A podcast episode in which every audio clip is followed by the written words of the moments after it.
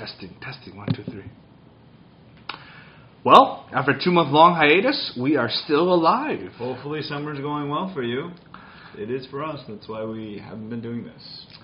No, the parish life has been wonderful. So we are back at it again, and we welcome you to our Practical Rambling Fathers podcast. Doing a little bit of wakeboarding, fishing, Moab, Utah, Boundary Waters. a Little fishing vacay. It's all good. It's all good. Good summer months. Oh yeah. But this podcast is not talking about our summer vacations as, as much as we want to chat about it. We're actually going to talk about another saint. And, and one of my saint, uh, one of the saints I really um, began to appreciate more was was when I was in college. I, I, I took last Spanish courses, and we we began to read, which was kind of funny. Um, one of our teachers, he loves Saint John the Cross, but yet uh, we've been praying for him for his conversion to the Catholic faith because he loves Saint John of the Cross. And right away, we have to kind of put down the myths. St. John of the Cross is often known as that one saint who really talked about the dark night of the soul. So every time you hear St. John of the Cross, you think of he belongs to Carmelite order. He was the one that really delved into what was the experiences of the dark night of the soul, even though he doesn't quite uh, say that at all. He was great friends of Saint uh, uh, Teresa of Avila too, as well. And so those are the main things that he's known for, and also his beautiful poetry and writing with titles such as Ascent to Mount Carmel, Spiritual Canticle, The Dark Night, of course, and also Living Flame of Love. So, a little bit of his biography ordained as a Carmelite priest in the year 1567 at age 25. And so that's when St. John of the Cross met St. Teresa of Avila. They, they, they hit it off really well, became good friends. And then, uh, just like her, he really wanted to live a life of prayer. So he was hoping to make his vows and then go live off in the cave, very similar to the Carthusian. He wanted to just lock himself up, study scripture, fall in love with the Lord, and begin to do his What's writing. What's the name of that movie of the Carthusians? Into the silence. Into the Silence. Into the silence. Yes. Crazy. Yep. so a whole movie just about silence. Um, but the one of the beautiful things about St. John of the Cross was he got his name because when he was trying in the year of fif- late 1500s, a lot of the religious orders were beginning to stray from their original charisms. Charisms are what the religious orders are focusing on, right? A lot of religious orders, you can find them serving the poor. Others were health uh, healthcare professionals. Others were about teaching, instructing the children, a great love of the Eucharist. Um, a lot of them have good intentions, but after you know, in order to keep their monasteries and the convents afloat, a lot of them were paid by the wealthy families called patrons to come and teach their kids. so a lot of these priests and religious, what started to happen was they got used to living a more comfortable life, and started soon forgot about prayer, forgot about the ministry, even forgot about the relationship with Jesus. So Saint Teresa of Avila was on fire for the Lord, and she realized we need to go back to our roots. So she was working hard to reform, especially with the convents, on how to go back to the primitive roots. And she encouraged St. John the Cross, saying, Don't go to the Carthusian. Come with me to Carmelite and help make a big difference there. And so Saint, what happens to St. John the Cross was he began to be persecuted. People didn't like that this young guy who was ordained a priest at age 25 made his vows, joined the Carmelite, was now telling them we've been doing all wrong, right? That we haven't been loving Jesus enough, and so it's time for us to change a lot of his brother priests and brother monks were accustomed to living a new kind of comfortable life with what were living close to the rich uh, patrons could bring. And so they actually imprisoned him. He was there's a lot of slander, a lot of gossip about him. He was thrown into even the monastery imprisonment in a dark, damp cell where he came to know about the cross.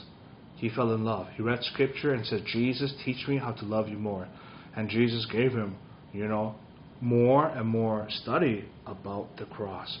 And so St. John of the Cross begins to realize that in this spiritual journey, in his poems, it's really a love story. If we really love Jesus, we're going to run to find him. And you will see a lot of this romantic language shown a lot in his poetry, in Spanish and in English, where he, he often has the illusion of we are the beloved. We are the woman that's searching out her her, her lover. In the Song of Songs. Yeah, in the Song of Songs, and so she goes off in the street. She can't find him. You know, she goes. Uh, she can't think. Helps think about her her her loved one day and night, day and night, and she gets anxious from not seeing him. And all of a sudden, one day she saw him, and how and how her whole life begins to change. She wants to spend more and more time with him. That's really the illusion allusion to prayer. When we begin to know more about Jesus, we begin to love him. And it's through this love that propels us to know God even more. But why then the cross? Because in our natural human instinct, if it's painful, we are going to avoid it. But Jesus Christ gave St. John the Cross an opportunity to love him in the suffering. And this is not easy, right? There were many days where he was locked in his cell. He felt that God was no longer with him. So he wrote this Dark Night was really a, a spiritual awakening of what happens to a person when you fall in love with God. You're trying to find him, but all your spiritual senses are stripped away from you. Everything is taken from you. Where do you turn to? Who do you turn to? So that's why St. John the Cross writes so deeply about this mystical experience of trying to find God um, through life suffering. And then the call to take up one's cross, right? In the Gospel of Mark, chapters 8, verse 34. Whoever wishes come to come after me must deny himself, take up his cross, and follow me. And so, through this dark, kind of like almost melancholic anguish journey in the darkness of this dungeon, we see John's spirituality theology come out as going from the dark place into the light. And so he writes about the ascent to Mount Carmel, saying our life with Jesus isn't simple. It's like climbing up a mountain. If you're continuing to climb, then you're moving in the right direction. But if you think, but if you stop and think you're climbing, you're not climbing at all. So he talks about the, the geography of the mountain, with the plateaus and the rising cliffs, the ravines. He explains it all beautifully in his writing called Ascent to Mount Carmel. It always ends through this process of purification, abandonment, and obedience to God, which we find in the living flame of love. So you read this all in Spanish, right? Correct. Yep, yep. So we read a couple. It was hard because he wrote it in uh, old. You know how we think about old English. Oh yeah. So now imagine Spanish and old Spanish.